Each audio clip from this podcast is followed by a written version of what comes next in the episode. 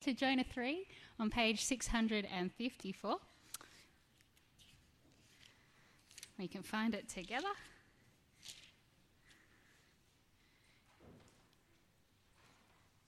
Six hundred and fifty-five.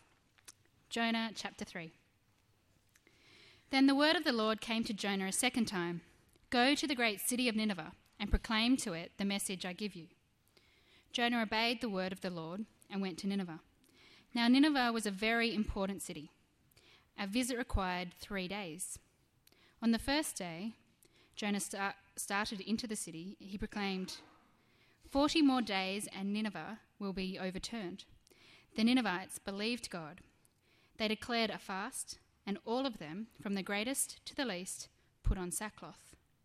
When the news reached the king of Nineveh, he rose from his throne, took off his royal robes, covered himself with sackcloth, and sat down in the dust. Then he issued a proclamation in Nineveh By the decree of the king and his nobles, do not let any man or beast, herd or flock taste anything. Do not let them eat or drink, but let man and beast be covered with sackcloth. Let everyone call urgently on God. Let them give up their evil ways and their violence. Who knows? God may yet relent and with compassion turn from his fierce anger so that we will not perish. When God saw what they did and how they turned from their evil ways, he had compassion and did not bring upon them the destruction he had threatened. Our second reading is from Romans 1, verses 18 to 32, and that's on page 796 of your Bibles. The wrath of God is being revealed from heaven against all the godlessness and wickedness of men who suppress the truth by their wickedness, since what may be known about God is plain to them, because God has made it plain to them.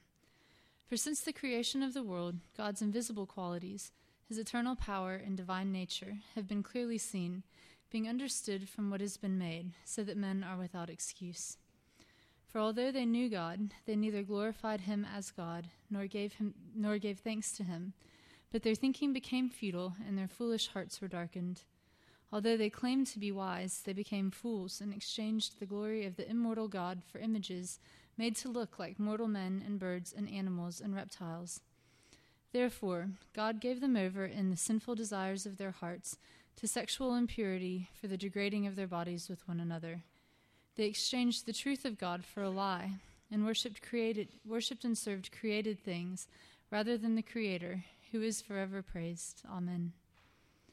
Because of this, God gave them over to shameful lusts. Even their women exchanged natural relations for unnatural ones. In the same way, the men also abandoned natural relations with women and were inflamed with lust for one another. Men committed indecent acts with other men and received in themselves the due penalty for their perversion. Furthermore, since they did not think it worthwhile to retain the knowledge of God, he gave them over to a depraved mind to do what they ought to do what ought not to be done. They have become filled with every kind of wickedness, evil, greed, and depravity. They are full of envy, strife, envy, murder, strife, deceit, and malice. They are gossips, slanderers, God haters, insolent, arrogant, and boastful. They invent ways of doing evil. They disobey their parents. They are senseless, faithless, heartless, ruthless. Although they know God's righteous decree and that those who do such things deserve death, they not only continue to do those very things, but also approve of those who practice them.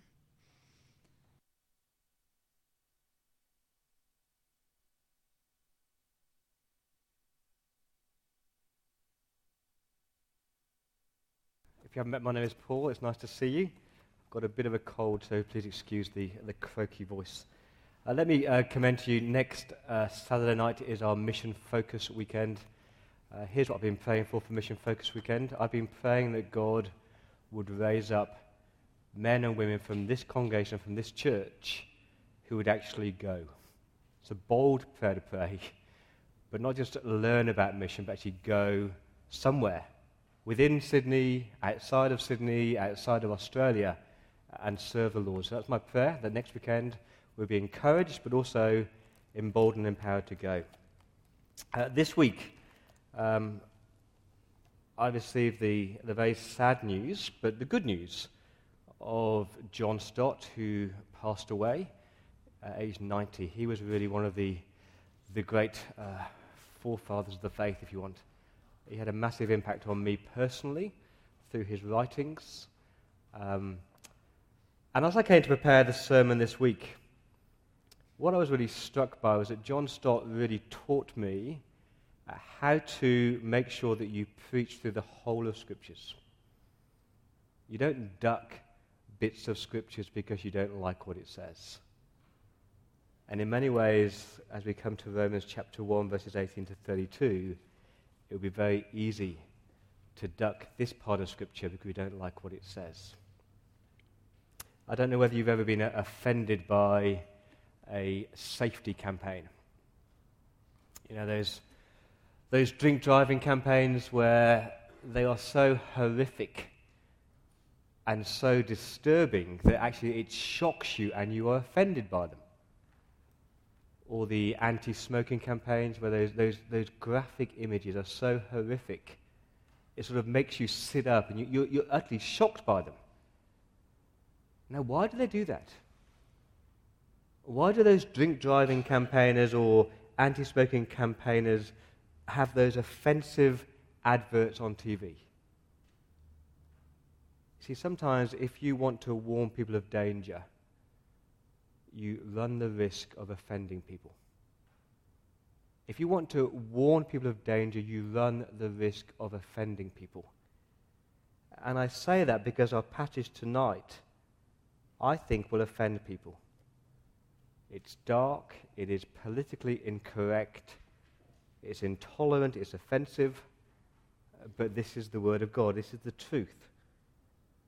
You see, in Romans chapter 1, we're working our way through Romans he says in verse 16 that the gospel, the good news, is the power of God, the dynamite of God for the salvation or for the deliverance of everybody. That is great news, isn't it? That in the gospel of Jesus Christ, everybody can be saved. That is the joy of the gospel. That Jesus died so that you might be saved. But saved from what? What are you being saved from? Here it is Romans 1, verse 18. It's on the screen. It's on the screen. For the wrath of God is being revealed from heaven against all the godlessness and the wickedness of men who suppress the truth by their wickedness. Let me just say this is not Paul's judgment on his contemporaries. This is God's judgment on all of mankind. This is not a picture of an especially bad people. This is the truth about you and me and our friends and our family and our world. These verses are very unpopular. But as, po- as politically incorrect this language may be, we've got to grapple with these verses.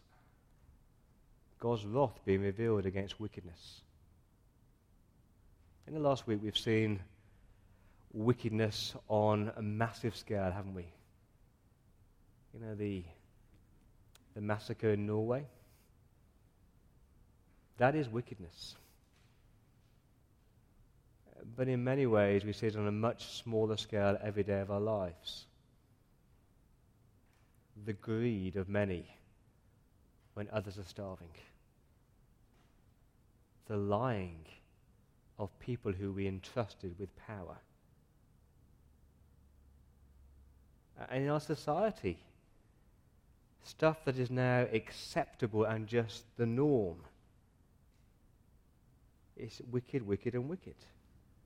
We have a depraved mind, depraved behavior. It's become totally acceptable. And let me say, with this, this chapter, this passage, it is only when you have grasped the seriousness of God's wrath and his attitude towards wickedness that you will begin to glimpse how glorious, how wonderful, how majestic the love of God in Christ really is.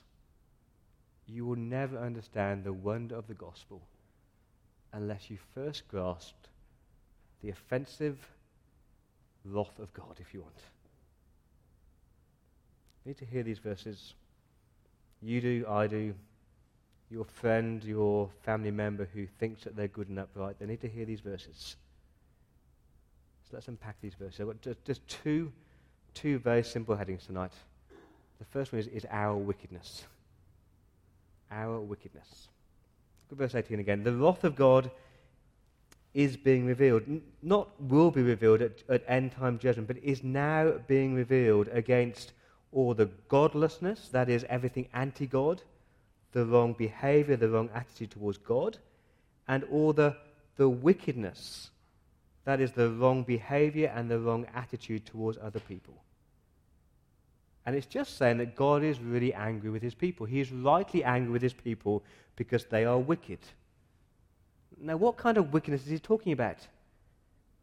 Well, it's there in verse 24. It's the sexual impurity where we degrade our bodies with one another. It's there in verses 26 and 27 with lesbianism and homosexuality, where we commit indecent acts with the same sex. It's there in verse 29 the evil, the greed, the depravity, the envy, the murder, the strife, the deceit, the malice, the gossip, the slandering, the God hating, the insolence, the arrogance, the boastful, etc., etc., etc. That is wickedness, and that's our world. Now, if I go to the doctor tomorrow and say to him, I've got this really bad headache I've had for three days, I hope he just doesn't give me two Panadols and say, off you go. I hope he actually investigate what is the root cause of my headache. And it's the same with us and our society. We can look at these words like greed and envy and murder and gossip and slander. They're just the symptoms. They're just the sins. What is the root cause? And the root cause is there in verse 18. Our wickedness is caused by what, verse 18? By suppression of the truth. The wickedness of men who suppress the truth about God. We hold down, we hinder, we obstruct, and we conceal the truth about God. So, according to Paul, every man, woman, and child knows something about God. We've all got some knowledge of God. That's what he says in verse 19. Since what may be known about God is plain to them because God has made it plain to them. He's talking about what we can know about God without a Bible. And of course, without a Bible, there's lots of stuff that you, you cannot know about God. But there's lots of stuff that you can know about God without a Bible because God has made it known. How has He made it known? Verse 20 through His creation. Since the creation of the world, God's invisible qualities, His eternal power, His divine nature have been clearly seen. He's just saying you don't need a Bible to see that God is great. You don't need a Bible to see that, that God is God. You don't need the Bible to see that God has always been there. He's saying uh, the invisible God has made himself known through his, his handiwork, if you want, that is his creation. Uh, go out tonight, sit on at North Heads, hear the, the waves pounding against the rocks, look at the sky, and you're supposed to say, There is a God, and he must be great, and he must be powerful to create all of this. And because of that, because God has made himself known, according to verse 20, men are without excuse. Men and women are without excuse. And again, he's not saying that without a Bible you can know everything about God, but he's saying that just by looking at creation, you know enough about God to be guilty if you don't seek Him? The classic question in simply Christianity is always uh, what about those who have never heard about Jesus? It's a good question. People don't really ask, what about those who've never heard about God? Because in many ways you can't ask that. You can't ask that question because we've all heard about God just by existing and breathing and living in this world. We're supposed to say there must be a God. And this is such a serious truth because when every man, woman, and child stands before the judgment throne of God, we will all be speechless. You ever been speechless? I remember standing uh, before my mum and dad as a teenager, being accused of stealing mon- money from my mum's purse. And I was speechless. Because I'd done it, I was guilty. Ever had that feeling where you know that you've done it and you're standing before the person and you are speechless? That's kind of what Paul is saying here. There is no excuse. Look at verse 21. They knew God. Uh, not that personal relationship with God, but they knew about God. They knew about the godness of God. They'd, they'd experienced His power, that the rain and the sun on their back and the breath that they take. They knew God.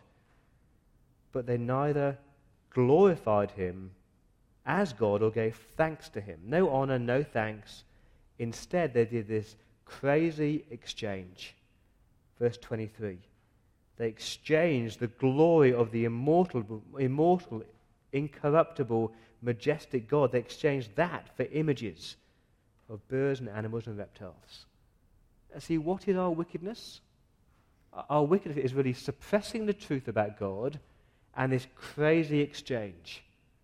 Uh, isn't it crazy where you exchange something of real value for something that is of no value? When you exchange something of real worth for something that's worthless. It's like going to, to cash converters and exchanging your iPad 2 for an etch a sketch. It's just, it's just ridiculous. It's crazy. And yet, says Paul, you do it all the time. You exchange something beautiful and majestic and good called the glory of God, and you exchange that for something with it is totally worthless. You exchange it for images made to look like man and bird and animals and reptiles. This is going to sound offensive, but tonight as we speak, throughout the world, millions of people are doing that. They are bowing down to wooden idols of Hinduism. They are praying to golden statues of Buddha.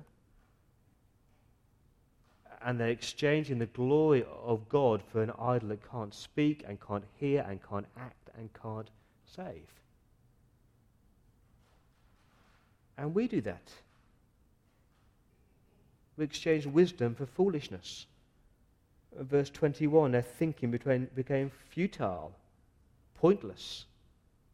We think that we are intelligent and enlightened, but we, we leave God out of the equation. And Paul says that's futile thinking. And more than that, verse 25, they exchanged the truth of God for a lie, or literally the lie. It's back to the Garden of Eden. Did God really say? Does God really know? And I have to say, that's the pathetic lie that you and I exchange every single day. The great lie that you are the center of this world and God doesn't know and God doesn't care. You were made to praise God. You were made to worship Him as your Creator. And you exchange that truth for the pathetic lie that created things can satisfy you. Verse 25. They exchanged the truth of God for a lie and they worshipped and served created things. That's idolatry, isn't it? The things that we choose to bow down to, anything that, makes, that matters most to you in your life. You know what your idols are. The things that, if it was taken away from you, that your life would not be worth living. I reckon for me, a couple of years ago, exercise was my idol. It was. I lived for it. It consumed my time, my money, my conversation. we, we, we worship things like, like money and exercise and relationships and information thinking that they will satisfy, but they never do. And we suppress that truth and we buy the lie. Look down to verse 32. Although they know God's righteous decrees, they, they know what is right and wrong, they have a conscience. We all have a conscience.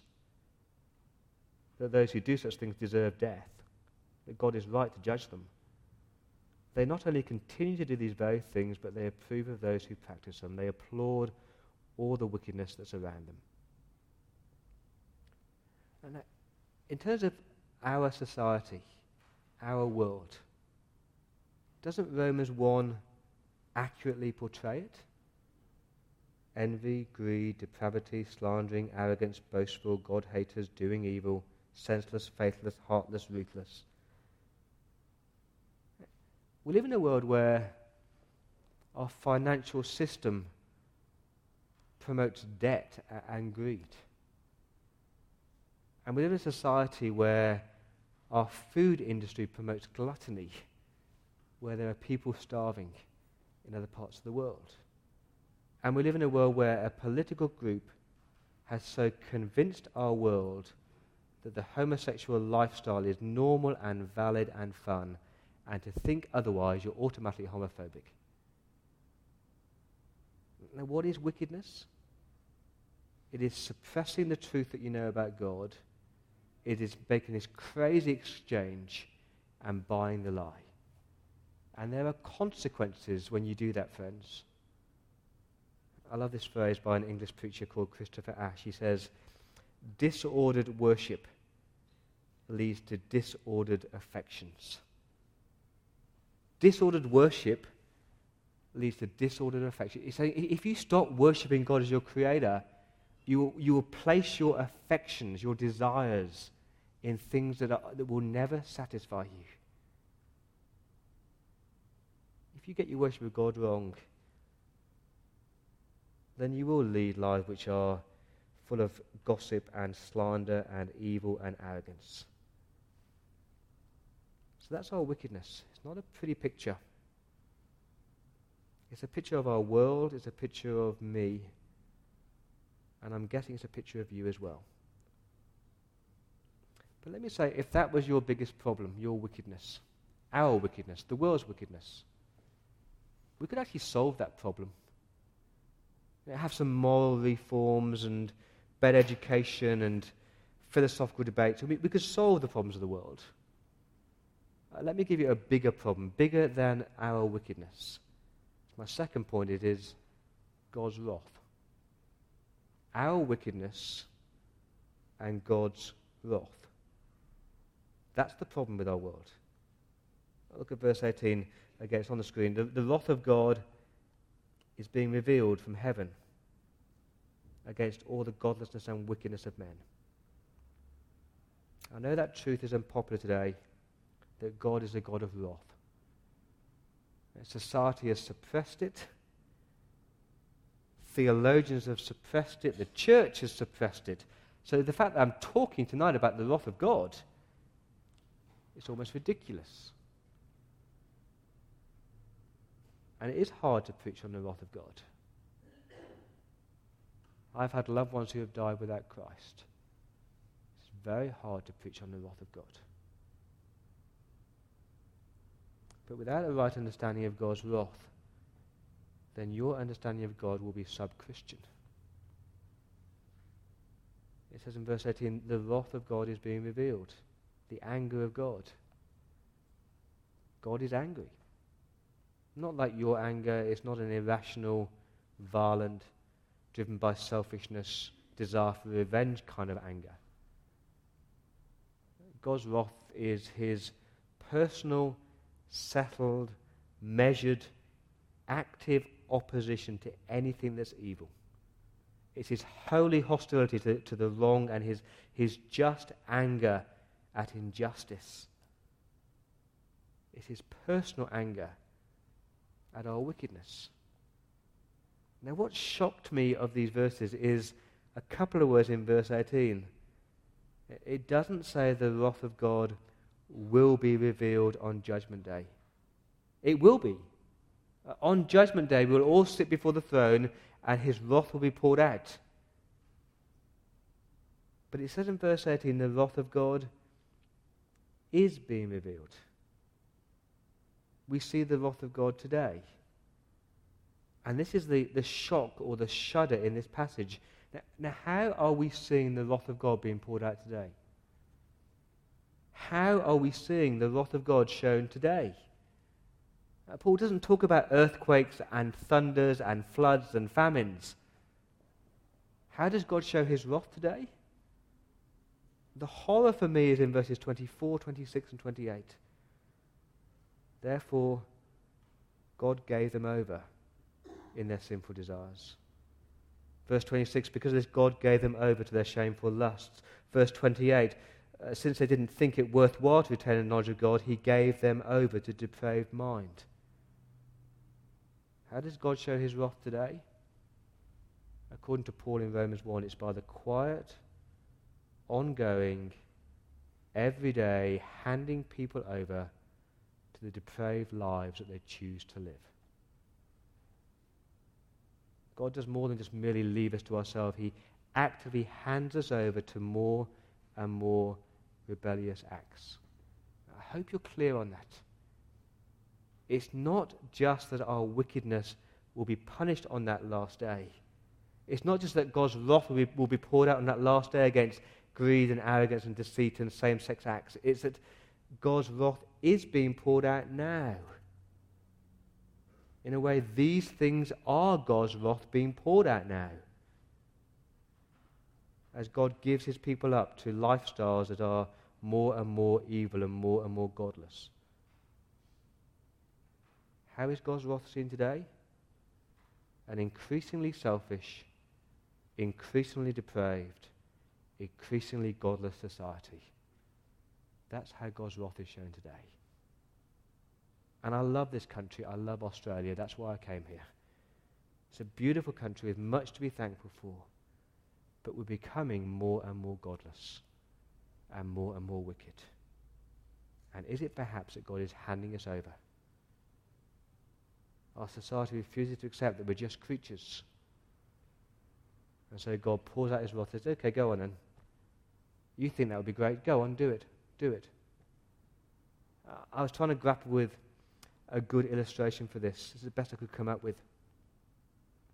It's like you're, you're on a boat in the harbour, and it's a beautiful place to be. It's a bit rocky at times, but it's a beautiful place to be. But if you choose to go through the heads, you get your cheap thrills. Hey, it's going to be fun, it's going to be dangerous, it's going to be awesome. It's almost like, you know, God has got a rope on our boat. He's in control of it, but Him handing us over is God letting out more and more and more rope. And saying, okay, off you go. You think that would be awesome and great thrills and cheap thrills, but go on, you do it. He never loses control, but He permits us to get into deeper and deeper and deeper trouble as we revel more and more in cheaper and cheaper thrills. Let's say in verse 24. God gave them over in the sinful desires of their hearts to sexual impurity, for the degrading of their bodies with one another. God let them go about their sinful ways, immersing them in this more and more sexually immoral society. It's there again in verse 26 and 27. I know this is very painful and a sensitive topic. God gave them over, verse 26, to shameful lusts their women exchanged natural relations with unnatural ones, and the men abandoned natural relations with women and were inflamed with lust for one another. It's not whether your sexuality is natural to you, whether it's my nature, it's whether it's according to God's nature.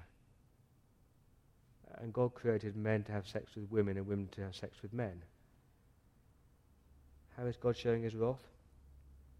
By handing them over to these shameful lusts and impassioned desires and instant gratification.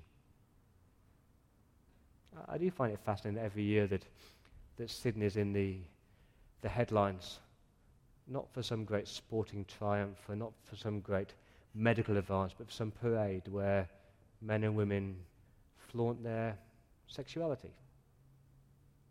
Now, how do you expect God to pour his wrath out on that? You get all these little holy huddles of Christians praying for rain or protesting with little placards and. No. Could it be perhaps, according to Romans 1, that the way that God shows his wrath is just by allowing it to happen? Just by allowing it to happen every year. Verse 28.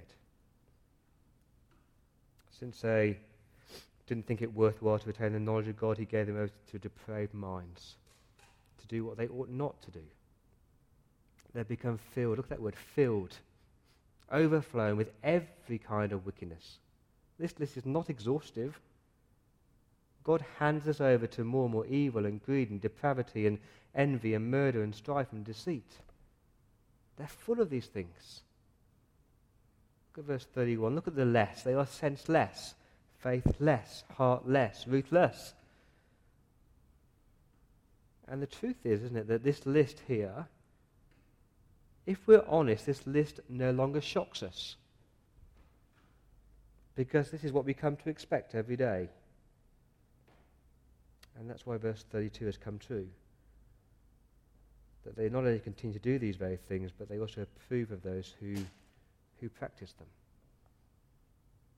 See, rather than sitting here thinking, well, one day there'll be judgment, we're supposed to sit, look at our society and say, this is judgment. This is a godless world, a depraved society with messed up people, with depression and devastation and greed and bulleting, bullying, and this is God's wrath as people suppress the truth. I told you you might be offended by tonight. Our wickedness, God's wrath. And isn't that why we, we cry out for a Saviour? Isn't that why you need Jesus? Because please don't read Romans 1 and just think about all the people out there. Romans 1 is about you and about me. And we are totally lost unless God steps in and saves us. And when you've understood this, then you read the gospel. And you hear those words of Jesus on the cross, and he, pours, he cries out, My God, my God, why have you forsaken me? Why have you poured out all your wrath on me? I don't deserve this. He didn't deserve it. I did, and you did. But that's the glory of the gospel, isn't it? And what this sermon does tonight, my friends, is that it, it causes you to look afresh at, at your friends and your family. I don't care how nice they are, how beautiful they are, how intelligent they are. What they need to hear is the gospel of Jesus. Because they are all under the wrath of God. And again, I'm guessing that makes some of you angry. Like, you know, when you go to the doctors and he gives you the diagnosis, oh, it's cancer. You leave angry. But that anger leads to thankfulness because the disease has been exposed and there's a treatment there for you. All I'm saying tonight is that God is exposing our disease. It's called wickedness and his wrath. And when you've understood that, you look into the face of Jesus and you do say, How wonderful! How marvelous! How marvelous that he would die for me! Amazing love. What sacrifice the Son of God given for me. God is right to be angry. Angry at me, angry at you. That's why he sent his Son. And that's why we say, Thank you, Jesus. Let me pray.